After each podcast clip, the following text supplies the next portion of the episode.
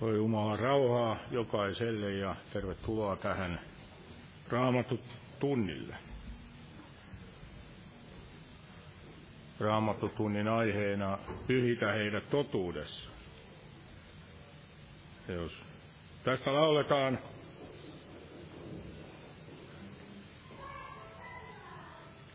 otetaan yhteinen laulu. Otetaan tämä 222.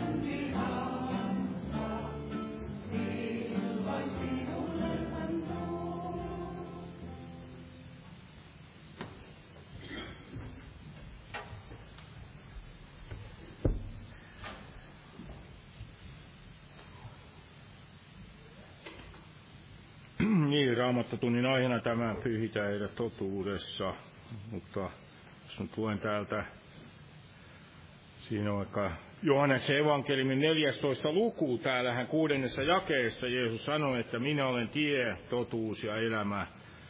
Ei kukaan tule isän tykö muutoin kuin minun kauttani. Jeesus on tämä tie, totuus ja elämä pyhittäytyä hänessä, joka on totuus. Totuushan on maailmalle varmaan semmoinen aika abstrakti käsite, sen takia siitä on sitten helppo luovia sinne sun tänne. Mutta raamatussa sanotaan, että Jeesus on totuus. Että hän on persoona, hän eli kaikessa sen totuuden, Jumalan ilmoituksen mukaan täytti sen viimeistä piirtoa myöten. Hän ei ottanut horjuvia askeleita niin kuin meillä voi olla jotakin varmasti, ja, mutta Jeesuksessa se oli kaikki täydellistä. Ja sen tähden meidän on tärkeää oppia tuntemaan varmasti häntä, että voisimme pyhittäytyä, oppia tuntemaan Jeesusta Kristusta. Jeesus on se.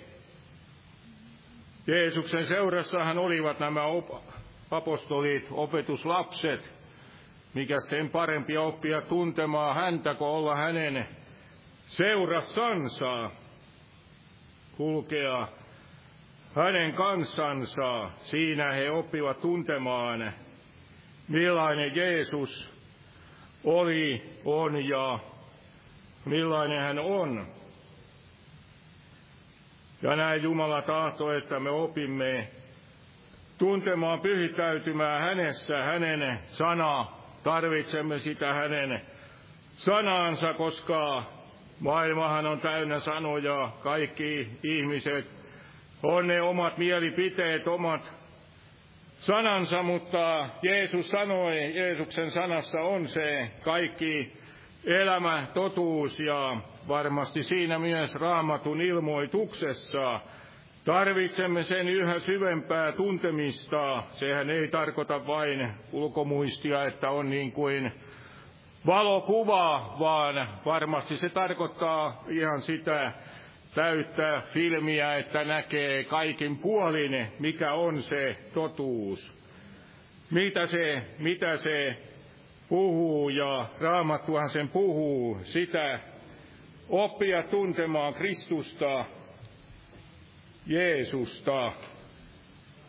Ja varmasti veli tulee siitä puhumaan, puhumaan sitten enemmän. Ja jos nyt nousemme ylös ja sitten lauletaan, niin jos nyt nousemme ylös ja pyydetään siunausta tähänkin kokoukseen. Kiitos elävä Jumala tästä armon päivästä, että saamme täällä kokoontua ja saamme olla sinun sanasi ääressä, Herra. Oppia tuntemaan sinua ja ajattelemaan sitä, mikä on sinulle otollista, Herra. Ja oppia ojentautumaan sinun sanasi mukaan, Herra Siunaa näin veliä, joka tähän tulee puhumaan ja siunaa kaikkia myös muista näitä esirukouspyyntöjä, Herra, ja kaikissa ongelmissa ihmisiä ja näin mitä meilläkin on sydämellämme, mielessämme, Herra, ja näin elävä Jumala, anna meille sitä rakkautta tähän sinun tahtosi tuntemiseen, elävä, elävä Jumala, ja siunaa voimia, vahvistaa jokaista lastasi, Herra, ja anna meille sitä näin haluaa oppia, näin olla sinun seurassasi ja olla päivittäin sinun kanssasi, Herra. Auta, että näin nämä kaikki häiriötekijät, jotka sitäkin estävät, Herra, että opimme olemaan siinä sinun puhuttelussasi, Herra. Siunaa todella, siunaa veliä, siunaa näin näitä kaikkia tuleviakin kokouksia, Herra, ja siunaa näin, että evankeliumi saa levitä kaikkialla maailmassa, että ihmiset oppivat tuntemaan sinut, Herra Jeesus. Siunaa siellä Boliviassa, Perussa, Nicaraguassa, uskon veliä sisariamme, vahvista auta, virvoita, Siuna, siunaa näin voimia, Herra, ja anna meille uskoa, viisautta, näkyä näinä aikoina. Anna meille katsoa sinne, sinne mikä on sinulle otollista, elävä Jumala. Anna sitä rakkautta, anna viisautta, anna meille ymmärrystä, näin oppia näin kaikessa kuulemaan sinun ääntäsi ja kuulemaan sinun neuvosia, neuvosia, odottamaan sinua, viipimään sinun edessäsi niin, että sinä pääset vaikuttamaan, Herra, ja Siunaa näin tätä rukouksen henkeä, Herra. Siunaa ja vedä Suomen kansaa, päättäjiä kaikkia puoleesi, Herra. Vedä Suomen kaikkea esivaltaakin puoleesi, elävät Jumala, ja vedä Suomen kansaa puoleesi. Muista Ukrainan kansaa, auta heitä. Auta ja siunaa siellä voimia sinun lapsillesi, Herra, ja vedä kaikkia näitä kansoja puoleesi, Isä. Vedä Israelin kansaa, juutalaisia, näin pelastukseen, Herra, ja Vedä todella, anna meille näkyä näistä ian kaikkisista sieluista. Anna meille viisautta erilaisten ihmisten kanssa ja sitä sinun rakkauttasi elävät Jumala. Anna meille halu olla sinun edessäsi niin, että sinä pääset vaikuttamaan meidän kauttamme, Herra. Siunaa voimia jokaiselle lapsellesi ja jää siunaamaan tätäkin kokousta. Näin Jeesuksen nimessä. Aamen. Istukaa, olkaa hyvä.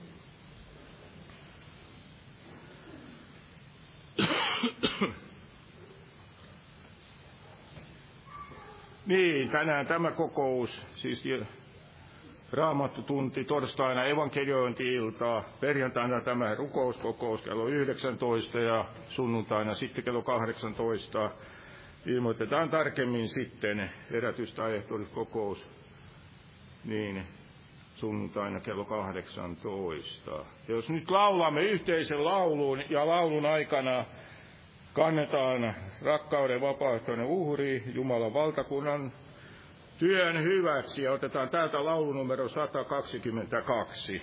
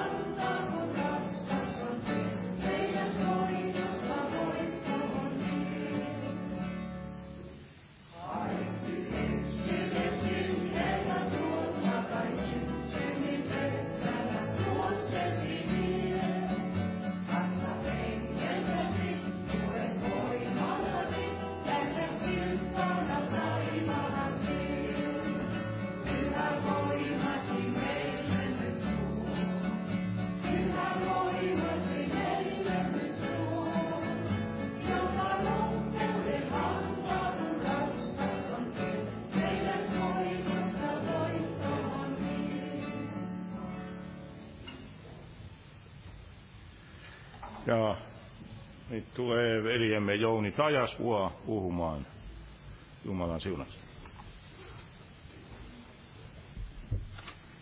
Joo, Jumalan rauhaa jokaiselle. Niin aihe tämä pyytä heidät totuudessa ja, ja aika laaja aihehan tämä on, ja eikä varmasti tässä nyt kaiken kattavasti tätä tule puhuttua. Jokainen voi voidaan sanoa, että meidän jokaisen elämä on tämän aiheen opettelemista. Niin kuin siellä sanotaan, että ilman pyhitystä ei kukaan ole näkevä Herraa, niin sehän kattaa koko elämän, uskon elämän alkupäin hetkestä sinne loppupisteeseen asti. Ja siellä Jesajan kirjassa sanotaan, tämä Jesaja 35. luku ja tämä kahdeksas jae. Hyvin tuttu jää 35 ja 8. Jesajan kirja 35.8. Ja siellä on oleva valtatie ja sen nimi on Pyhä tie. Sitä ei kulje saastainen. Jeesus, anteeksi, tässä veljemme otti tämä Jeesuksen sanat juuri äsken, että minä olen tie, totuus ja elämä. Hän on se tie, jota pitkin me kuljemme tätä taivastietä, ja se on pyhä tie, sitä ei kulje saastainen. Sille tielle ei voi käydä tulematta ensin, käymättä ensiksi sen ahtaan portin kautta. Ja myöskin puhdistautuen ensiksi Jeesuksen veressä ja näin hänen sanansa kautta, näin saamalla tämän Jumalan vanhurskauden, niin me voimme kulkea tätä pyhityksen tietä. Ja täällä esimerkiksi psalmissa 40, niin täällä otetaan tämä hyvin tutut jakeet. Varmasti kuvaa hyvin tätä pyhityselämän lähtökohtaa. Täällä psalmi 40 ja tästä ihan alusta näin David kirjoittaa tässä psalmi 40. Hartaasti minä odotin Herraa, ja hän kumartui minun puoleeni ja kuuli minun huutoni. Ja hän nosti minut ylös turmion kuopasta, lokaisesta liejusta, ja asetti minun jalkani kalliolle, hän vahvisti minun askeleeni. Hän antoi minun suuhuni uuden virren kiitoslaulun Jumalallemme. Tämä on todella tämä Daavidin virsi, ja hänkin näki omassa elämässään, että kuinka hän tarvitsee sitä Jumalan ihmeellistä voimaa, että hän voi nousta sille pelastuksen kalliolle, niin kuin siellä erässä psalmissa sanotaan, että saata minut kalliolle, joka on minulle liian korkea. Ja me tarvitsemme Jumalan apua tässä kaikessa, Jumalan armon voimasta. Me nousemme tälle pelastuksen kalliolle ja saamme uuden, uuden laulun ja uuden sydämen ja voimme kulkea tätä pyhityksen tietä. Ja siellä muun muassa Pietari, anteeksi, Paavali otti tämän kohdan, mainitsi täällä, hän viittasi tähän Jeremia-kirjan kohtaan, mutta otan sen täältä Paavalin kirjasta, ensimmäisestä kirjassa korintolaisille. Paavalin ensimmäinen kirje korintolaisille, ja tämä 30. jae, 30. jae tätä ensimmäistä kirjettä, niin tässä puhutaan tätä Jeesuksen merkitystä pyhityksenkin suhteen. Hän kirjoittaa näin, että ja oikeastaan 29 sanoo, että ei mikään liha voisi kerskata Jumalan edessä. Mutta hänestä on teidän olemisenne Kristuksessa Jeesuksessa, joka on tullut meille viisaudeksi Jumalalta ja vanhurskaudeksi ja pyhitykseksi ja lunastukseksi, että kävisi niin kuin kirjoitettu on, joka kerskaa, sen kerskauksena olkoon Herra. Eli tämä on semmoinen asia, tämä pyhitys, että se on täysin Jumalan suurta armoa. Hän ei ole millään tapaa velvollinen eikä velkaa meille sitä, että hän antaa meille tämän pyhityksen ja pelastuksen, vaan se on kaikki hänen suurta armoa ja rakkautta, että hän näin osoittaa meille tätä rakkautta pojassansa Jeesuksessa. Hän on tullut, Jeesus on tullut meille viisaudeksi, vanhuskaudeksi, pyhitykseksi ja lunastukseksi. Ja sitten mennään tänne Johanneksen evankeliumi 17. luku. Nämä jakeet, mistä tämä otsikkokin tälle, tälle mm, raamattutunnille tuli, tämä 17. luku ja 17. Hän Jeesus sanoi näin, 17. luku ja 17. Pyhitä heidät totuudessa, sinun sanasi on totuus. Eli Jumalan sana on se totuus, ja tässä koko Jumalan sanan ilmoituksessa niin on se pyhittävä voima, kun se meihin uskossa sulautuu. Siellähän juutalaisetkin innokkaasti tutkivat kirjoituksia, mutta heidän sydämessä oli kuitenkin niin kova, kova maaperä heidän sydämessään, niin he hylkäsivät Jeesuksen, vaikka he tunsivat edes takaisin ja ulkoa nämä monet kirjoitukset.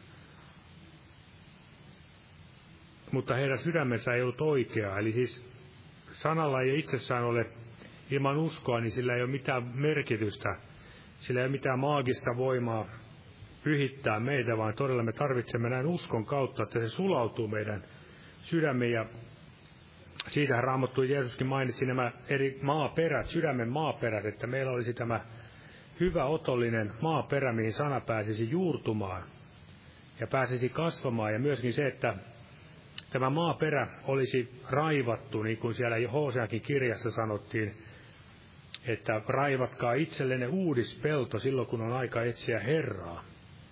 Että Jumala antaisi, kylväisi meihin sitä vanhurskauden kylvöä, ja saisimme myöskin leikata sitä laupeuden leikkuuta. Eli nämä ovat juuri niitä asioita, mitä pyhityselämään kuuluu, eli meidän tulee itsellä, itsellä on hyvin tärkeä osa tässä kaikessa vaikka kaikki on lähtöisin Jumalasta. Mutta niin kuin sanotaan, kolikolla on kaksi puolta, niin tässäkin asiassa on nämä kaksi toinen toistansa täydentävää puolta. Ja myöskin tämä jää 15 tässä samassa luvussa, että en minä rukoile, että ottaisit heidät pois maailmasta, vaan että sinä varjelisivat, varjelisit heidät pahasta. Eli Jeesus ei rukoillut, että meidät otetaan tästä pahasta maailmasta pois, vaan vaan että paha maailma otetaan meistä pois. Se on se varmasti se yksi pyhityksen tarkoitus, että maailma lähtisi meistä. Aivan niin kuin Israel lähti Egyptistä, niin yhtä lailla Egyptin tuli lähteä Israelista, Israelin kansan sydämistä. Eli kääntyisimme täysin pois siitä maailmasta sen pahan maailman ajan ja sen hengen mukaisesta vaelluksesta, niin kuin me näemme kaikissa näissä raamatun henkilöesimerkeissä Abrahamista lähtien, kuinka hänkin lähti, jätti sen entisensä ja lähti kulkemaan kohti sitä luvattua maata uskon kautta. Ja mennään sitten vanhan liiton puolelle tämä hyvin tuttu kohta, mikä tuli sydämelle lukea täältä Hesekil, Hesekilin kirjasta, niin 36. luku, Hesekiel 36. Tämähän on otsikoitu tässä vanhassa käännöksessä, että Israelin tuleva armoitus. Ja mehän ollaan niin kuin hengessä mielessä saatu kokea tätä samaa armoitusta näin Jeesuksen kautta, evankeliumin kautta, kun me luemme näitä, niin me ymmärrämme hyvin. Eli Hesenkieli 36 ja siitä nämä jakeesta 23 eteenpäin. Tässä Jumala itse puhuu. Hesekiel 36 ja 23. Minä pyhitän suuren nimeni, joka on häväisty pakanakansain seassa, jonka te olette häväisseet heidän keskellänsä. Ja pakanakansat tulevat tietämään, että minä olen Herra, kun minä osoitan teissä pyhyyteni heidän silmänsä edessä. Eli tässä Jumala sanoo, minä pyhitän suuren nimeni, ja mitä se tarkoittaa? Tässä hän sanoo, että kun minä osoitan teissä pyhyyteni pakanakansan silmien edessä, ja pakanakansat tulevat tietämään, että minä olen Herra. Meilläkin on se, Jeesus antoi sen rukouksen, että pyhitetty olkoon sinun, suur, äh, pyhitetty olkoon sinun nimesi. Niin jos me mietimme, mitä kaikkea se pitää sisällä, niin tässä jakeessa on jo näitä asioita, mitä se tarkoittaa. Jumalanhan ei tarvitse tulla pyhäksi, hän on jo pyhä, mutta Mehän emme ole itsessämme pyhiä, meidän tulee nimenomaan pyhittyä. Ja meidän kauttamme Jumala tahtoo kirkastaa suuren pyhän nimensä ja myöskin se, että se tulee toisillekin ilmi. Ja tässä jakeessa 24, minä otan teidät pois pakanakansoista ja kokoan teidät kaikista maista ja tuon teidät omaan maahanne. Eli tämä Israelin kansan vaellus osoituksena meille, mitä tapahtuu, jos kansa on tottelematon ja uppiniskainen Jumala, Jumalan tahtoa kohtaan, niin heidät hän Jumala ajoi pois sieltä omasta maastansa. Ja sitten jälleen kun he kääntyivät Herran puoleen, niin Jumala alkaa kokoamaan ja kokoaa heidät takaisin sinne luvattuun maahan. Ja tämä sama koko koskee myös uskovaisia. Tässä ajassa me jo kokoonnumme Jeesuksen luokse kuuntelemaan häntä, seuraamaan häntä, kuulemaan hänen ääntänsä ja saamme turvan hänessä. Meillä ei ole niinkään nämä maalliset rajat, ne eivät ole niin kovin turvallisia niin kuin me tiedämme, eikä nämä ilmatilat, vaan kukaan ei voi ryöstää meitä isän kädestä. Se on se meidän todellinen turvapaikka. Ja Jumala tahtoo koota myös hajalla olevat uskovaiset, Jumalan lapsetkin näin lopun aikana varmasti lähelle Kristusta, että mekin olisimme, emme tähän fyysiseen Israeliin luvattuun maahan, vaan siihen taivaalliseen. Hän tahtoo meidät koota eräänä päivänä. Tässä vielä jatketaan jakessa 25. Minä vihmon teidän päällenne puhdasta vettä niin, että te puhdistutte kaikista saastaisuuksistanne ja kaikista kivijumalistanne minä teidät puhdistan. Jälleen tämä ajatus puhtaasta vedestä, niin Raamattu puhuu tästä Jumalan sanasta, joka on seitsemänkertaisesti kirkastettua. Ja varmasti se on juuri tätä puhtaimmista puhtaanta kristallinkirkasta vettä, joka vuotaa sieltä Jumalan temppelistä. Ja se todella voi puhdistaa meidät. Ja Jeesus pesee omansa näin sanan, sanan kautta. Ja koko sana on tämä totuus, ja meidän tulisi näin runsaasti tämä Jumalan sana tulisi näin meissä asua. Jatketaan vielä, 26. Ja minä annan teille uuden sydämen ja uuden hengen, minä annan teidän sisimpäänne. Minä poistan teidän ruumiistanne kivisydämen ja annan teille lihasydämen. Henkeni minä annan teidän sisimpäänne ja vaikutan sen, että te vaallatte minun käskyjeni mukaan, noudatatte minun oikeuksiani ja pidätte ne. Eli näin Jumala tahtoo, tahtoo meillekin tehdä tämän saman. Näin uudesti syntymisen ja pyhän hengen uudistuksen kautta. Kristus on meissä tämä kirkkauden toivo ja myöskin Jumala antaa, vaikuttaa meissä henkensä kautta hänen, sitä, hänen tahtomista ja hänen tekemi, tahtonsa tekemistä. Hän on antanut meille pyhän henkensä voiman, rakkauden ja raittiuden hengen. Se on hyvin tärkeää muistaa. Voiman, rakkauden ja raittiuden henki. Ja jos meissä sitten on tätä pyhittäytymättömyyttä joku synti sitoo meitä, niin varmasti meissä myös puuttuu tämä voiman, rakkauden ja raittiuden henki. Ne eivät voi ikään kuin asua samassa, samassa huoneistossa, vaan todella meidän tulisi silloin miettiä, missä se vika on, ja se yleensä löytyy meistä itsestämme, jos koemme itsemme semmoista heikkoutta, pelkuruutta, kaiken näköistä, mitä sitten maailma tuokaan tilalle. Tämä Jumalan tahdo yrittää ikään kuin syrjäyttää pyhän hengen meidän sydämistämme. Ja mennään sitten tähän hebrealaiskirjan 12 luku, 12 luku hebrealaiskirjeen, tämä 14 jae. Otetaan tämä yksi jae tästä. Eli hebrealaiskirja 12 ja 14.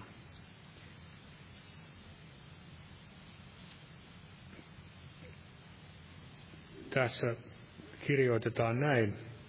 Pyrkikää rauhaan kaikkien kanssa ja pyhitykseen, sillä ilman sitä ei kukaan ole näkevä Herraa. Eli tässä sanotaan, että pyrkikää rauhaan ja pyhitykseen. Eli pyhitys ei ole päämäärä, vaan tämä sielun pelastus saada nähdä eräänä päivänä Herra kasvoissa kasvoihin. Se on se meidän uskomme päämäärä ja tarkoitus. Ja niin kuin tiedämme, niin varmasti myös, että elämämme voisi myös vaikuttaa toisissakin ihmistä sitä samaa kääntymistä Jumalan puoleen ja pelastumista. Ilman tätä pyhitystä pyrkimystä, niin meillä varmasti voi jäädä tämä matka kesken.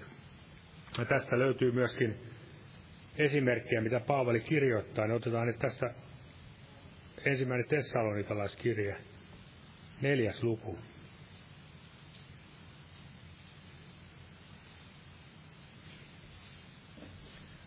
Ensimmäinen Tessalonikalaiskirja neljäs luku ja siinä tämä jaa seitsemän ja kahdeksan. Tässä sanotaan näin neljäs luku ja seitsemän kahdeksan, sillä Jumala, ei Jumala ole kutsunut meitä saastaisuuteen, vaan pyhitykseen. Sen tähden, joka nämä hylkää, ei hylkää ihmistä, vaan Jumalan, joka myös antaa pyhän henkensä teihin. Eli Jumala ei ole kutsunut saastaisuuteen, siinä mainitaan juuri tämä haureus, ja myöskin veljen sortaminen ja vahingon tuottaminen. Niin ne eivät kuulu pyhityselämään. Ja jos nämä hyljätään, niin tämä pyhityselämä, niin silloin hyljätään itse Jumala. Ja nykyään todella varmasti valitettavasti monissa paikoissa, niin ei varmasti näitäkään asioita kovin, kovin selkeästi teroteta, ja jälkikin on sitten sen mukaista. Ja tässäkin todella, ja vielä tämä roomalaiskirjan kohta tuli mieleen, että otetaan sekin ihan kirjaimellisesti. Roomalaiskirje 6. luku ja 22. Roomalaiskirje 6. luku ja 22. Rooma 6, 2, 2. Sanotaan näin. Mutta nyt kun olette synnistä vapautetut ja Jumalan palvelijoiksi tulleet, on teidän hedelmänne pyhitys ja sen loppu on iankaikkinen elämä. Eli tässä laitetaan iankaikkinen elämä ja myöskin pyhitys samaan ketjuun. Ja myöskin tämä vanhurskautuminen. Eli todella vanhurskaus ei ole pyhityksen hedelmä, vaan pyhitys alkaa siitä, kun me tulemme vanhuskaiksi Jumalan edessä. Näin tulee uudesti synnymme ylhäältä Jumalan lapsiksi, niin siitä alkaa tämä meidän pyhitys. Ja sen loppu on iankaikkinen elämä.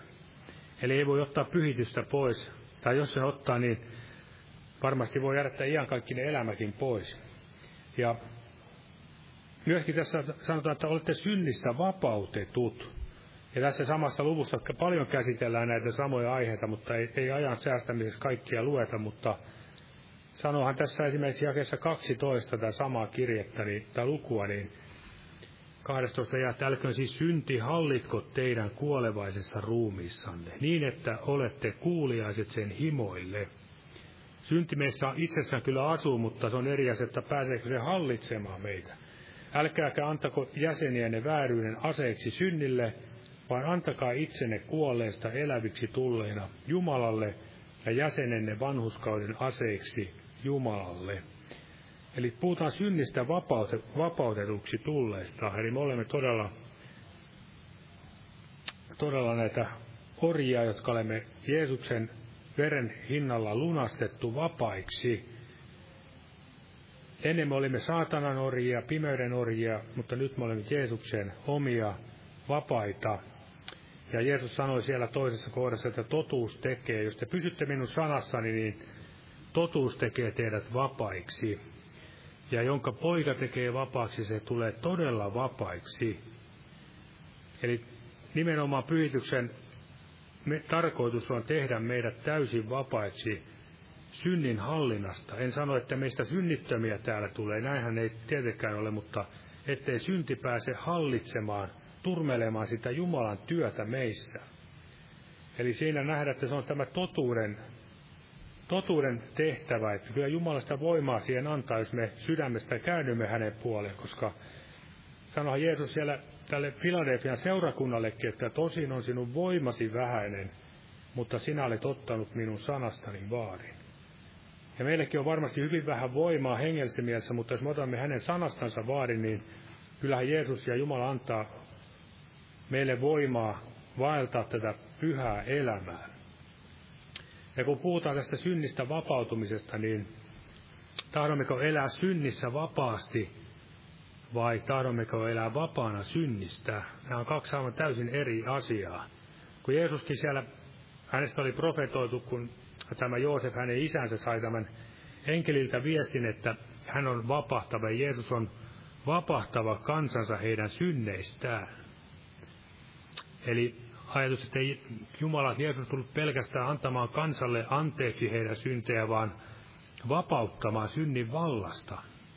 Ja siinä on varmasti suuri ero. Jos mä ajattelemme, tuli mieleen tämä katolinen tyyli, mitä, kun he menevät sinne, mitä ne aina isät, niin heille aina ripittäytymään. Mutta sitten aina samat synnit kuitenkin heissä roikkuu aina päivästä toiseen, niin sehän on juuri se, ettei tavallaan voimaa vapautua synnistä, tai varmasti tahtookaan, ja tietenkin kaikki, mikä siihen liittyy tähän harhaan. Mutta sehän ei ole Jumalan tahto, että hänen kansansa vaan käy ripittäytymässä ja tunnustamassa synnit ja anteeksi saa, ja sitten taas jatketaan samaa, samaa rataa. Ja tästä vielä tulee, otetaan jotakin kohtia, mikä tämä asia selvittää hyvin, miten tämä kuuluu tähän pyhityselämään.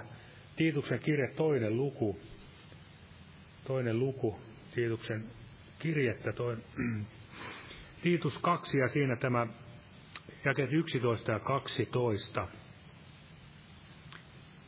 Äsken muistamme, puhumme totuudesta, kuinka se tekee meidät vapaaksi, ja tässä sanotaan tässä jakeessa 11, sillä Jumalan armo on ilmestynyt pelastukseksi kaikille ihmisille ja kasvattaa meitä, että me hyljäten jumalattomuuden ja maailmalliset himot eläisimme siveästi ja vanhuskaasti ja jumalisesti nykyisessä maailman ajassa.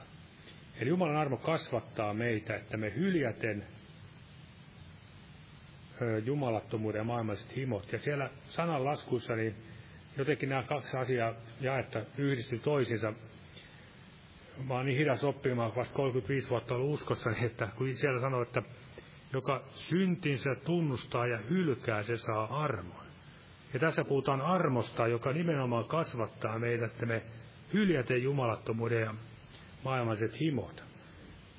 Eli tässäkin on tämä sama asia. Armo kasvattaa, ja kun me tunnustamme syntimme ja hylkäämme, niin saamme armo Jumalalta. Eli Jumala siellä esimerkiksi, ja tämähän on, tästä on täälläkin puhuttu nyt, me tiedämme, että kuinka tärkeää se, että ei me voida vaan ajatella, että Jumala sitten ottaa jonkun synnin pois. Jos joko vaikka kleptomaani ja uskossa ja ajattelee tuolla sitten näpistelee kaupoissa kaikkea, jää kiinni ja ynnä muuta kaikkea sotkua tulee, niin sitten vaan ajattelee, että no kyllä Jumala sen asian ottaa häneltä sitten joku päivä pois, niin ei se varmasti näin. Tämä on yksi esimerkki, mutta tuli hyvin tämmöinen mieleen, että kun Paavali siellä sanoi, että joka on varastanut, älkö enää varastako, vaan tehkö työtä, ennemmin työtä. Ja näin edes. Tämä varmasti koskee ihan kaikkea syntiin, että kyllä se ja näin on, että uskovaiset täytyy, ja tämä kilvoitus ja pyhitys on juuri tätä kilvoittelua. Jumalan voimasta, Jumalan hengen ja sanan avulla, että me taistelemme sitä omassa lihassamme olevaa syntiä vastaan. Me emme itse sitä voita, mutta nämä aseet, mitä meille on annettu, ne ovat voimallisia Jumala edessä, hajottamaan linnoituksia maahan ja niin edespäin, niin kuin siellä sanottiin. Ja niin kuin siellä sanotaan, että olkoon meillä siis tämä Kristuksen mieli, että mennä, se on se, mikä mieli meillä tulisi olla, kun Jeesus on sanottu, Jeesuksesta sanottiin, että hän vihasi laittomuutta rakasti vanhuskautta. Jos meillä on joku toinen mieli, niin silloinhan me varmasti roikumme, tai meissä roikkuu näitä eri, eri asioita, syntejä sitten, ja niiden kanssa sitten itketään ja voivotellaan ja näin edespäin, mutta sitten vasta kun me tulee todella se sisäinen tavallaan se halu ja näky, nähdä synti syntinä ja sen kauhistuttavana, niin se mitä se on itsessään kauhistavaa ja Herra edessä, niin sitten varmasti alkaa myöskin halu irrottautua siitä. Ja tästä vielä joitakin jakeita katsotaan tämä, tähän liittyy ensimmäinen Pietarin kirje, ensimmäinen luku, 17 jae. Eli mikä on tässä semmoinen ikään kuin yksi lääke tähän pyhitykseen tai apu. Seitsemän, ensimmäinen luku ja 17 jae. Ja jos te isänänne huudatte avuksi häntä, joka henkilöä katsomatta tuomitsee kunkin hänen tekojansa mukaan, niin vaeltakaa pelossa tämä muukalaisuutenne aika. Kenen pelossa? Jumalan pelossa. Siinä meidän tulisi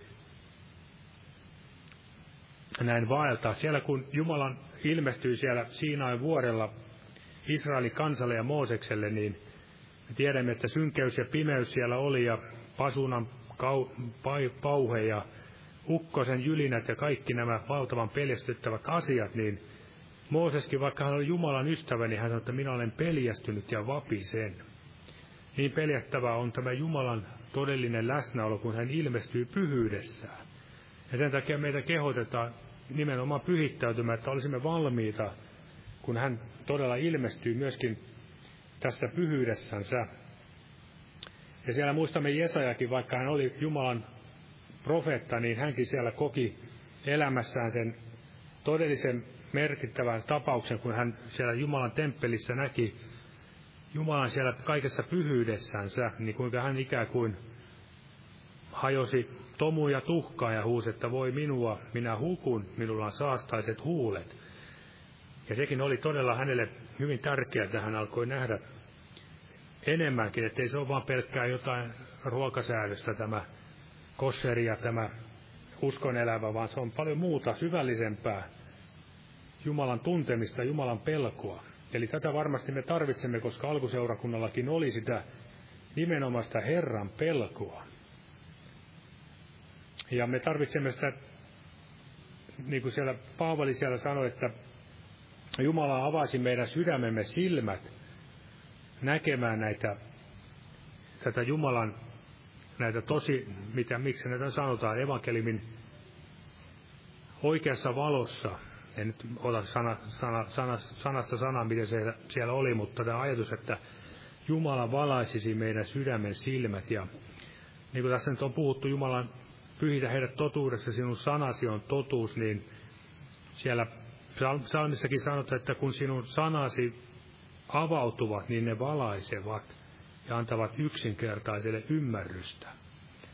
Eli se on todellista tämä suurta armoa, armoa, kun Jumala meille sanansa kautta puhuu näitä asioita ja valaisee meidän sydämemme. Silloin me voimme päästä osalliseksi Herran pelosta ja Jumalan pyhyydestä ja viisaudesta. Ja vielä mennään tämä muutama jae tässä roomalaiskirjeen 12 luku, hyvin tutut jakeet tähän.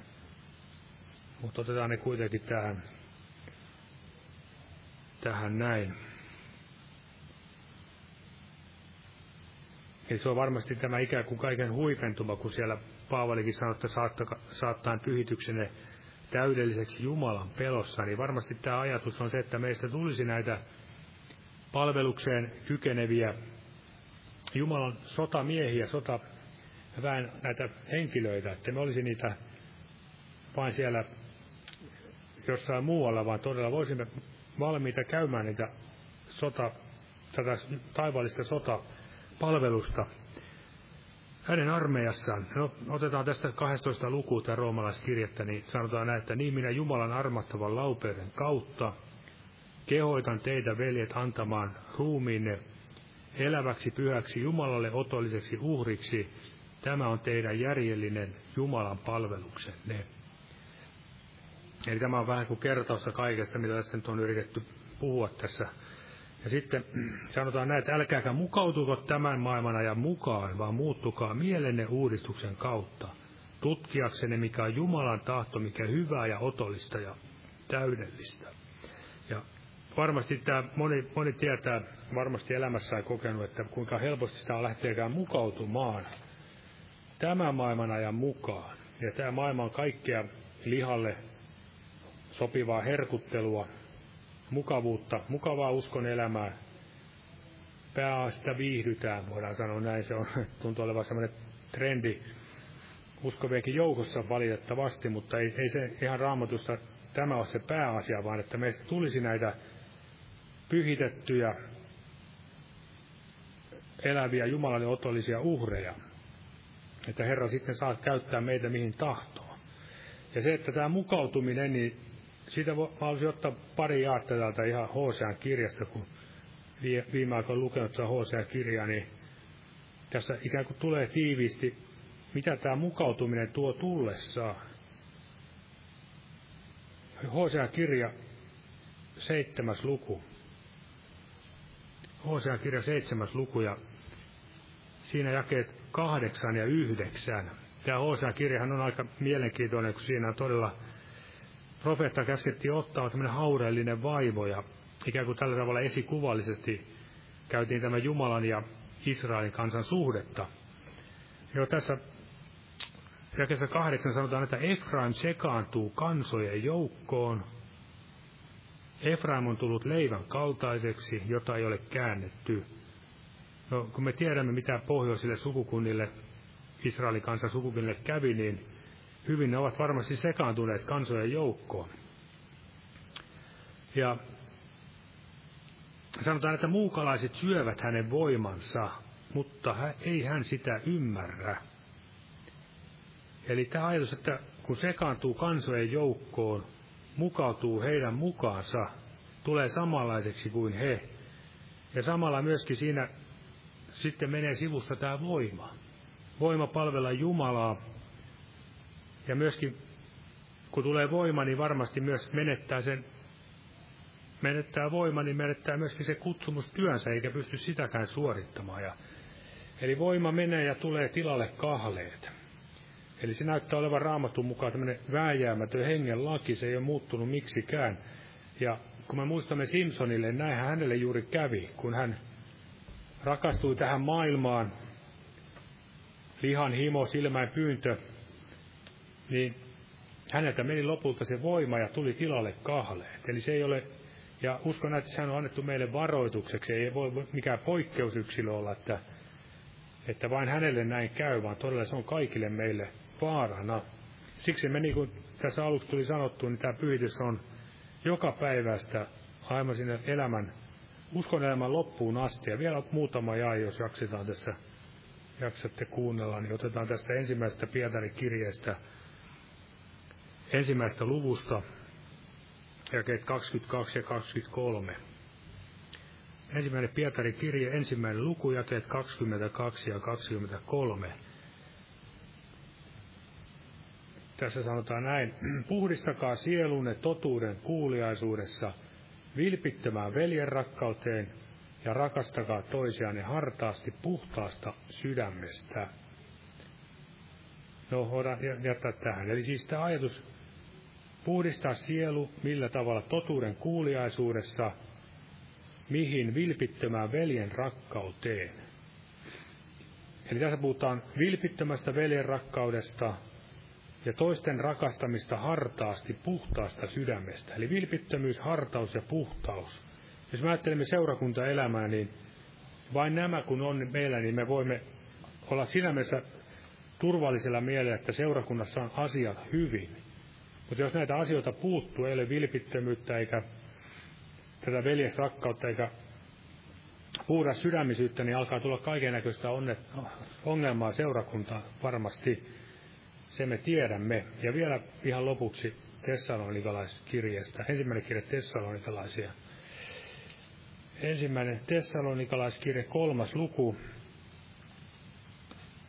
Eli päätetään tähän Jumalan rakkauteen, kuinka se on tärkeää tässä kaikessa. Kolmas luku ja jakeet 12 ja 13. Ja myöskin tämä yksi asia, mikä tässä tulee vielä esille. Kolmas luku ja, kolmas luku ja 12 ja 13. Ja teille Herra antakoon yhä enemmän ja runsaammin rakkautta toisianne kohtaan ja kaikkia kohtaan, niin kuin meilläkin on teitä kohtaan. Vahvistaaksensa teidän sydämenne nuhteettomiksi pyhyydessä, meidän Jumalamme ja Isämme edessä, meidän Herramme Jeesuksen tulemuksessa, kun hän tulee kaikkien pyhiensä kanssa. Ja vielä toinen ja että viides luku ja 23, eli viides luku ja 23. Viides luku ja 23 sanoo vielä näin. Mutta itse rauha Jumala pyhittäköön teidät kokonansa ja säilyköön koko teidän henkenne ja sielunne ja ruumiinne nuhteettomana meidän Herramme Jeesuksen Kristuksen tulemukseen. Ja tämä Tessalonikalaiskirjassa puhutaan paljon Jeesuksen tulemuksesta ja näistä lopun ajan tapahtumista, mutta se, mikä meidät varjelee, on juuri tämä rakkaus totuuteen, rakkaus Herraan Jeesukseen. Ja myös se, että meillä on tämä todellinen vilpitön harras puhdasta, puhtaasta sydämestä lähtevä veljesrakkaus. Ja se, että myöskin tämä Jeesuksen tulemukseen valmistautuva sydän, niin kuin Paavalikin siellä sanoi, että Maranata Herramme tulee. Ja vielä hän olkoon jokainen kirottu, joka ei pidä Jeesusta rakkaana, näin älköön meille vaan olkoon todella Jeesus meille rakas ja tulkoon aina yhä rakkaammaksi ja näin, että saisimme eränä päivänä nähdä hänet kasvoista kasvoihin. Aamen. Noustaan pyytämään tässä siunasta tälle loppukokoukselle. Kiitos Herra Jeesus, sain, saimme olla täällä sinun kasvoisi edessä ja saimme tutkia tätä sinun sanasi ja pyydämme siunasta sanallisia, että sinä Herra Vaikutat sydämissämme uskoa ja rakkautta ja pyhittäytymistä. Halua seurata sinua, Herra, palvella sinua ja jättää taakse se maailma, mikä todella sotkee ja, sotkee ja antaa sekaannusta ja epäröintiä ja antaa epäuskoa ja rauhattomuutta ja kaikkea pahaa meidän, mutta sinähän on pelkkää hyvää, Jeesus. Vaikuta sydämissämme, Herra, uudistumista ja puhdistautumista, pyhittäytymistä, Herra, kaikin tavoin, Herra. Siunaa kaikki armon rukouksen hengellä ja myöskin parantavalla voimallasi, Herra, ja armolahjoilla, Herra Jeesus, ja todella, että saisimme näin, Herra, rakastaa sinua, ja sinä saisit siunata meitä armolla, ja myöskin voisit lisätä vielä yhteyteemme niitä uskon ihmisiä, jotka vielä vaeltavat pimeydessä, Jeesus. Jää siunaamaan meitä nimessäsi. Aamen. Olkaa hyvä ja istu vaan.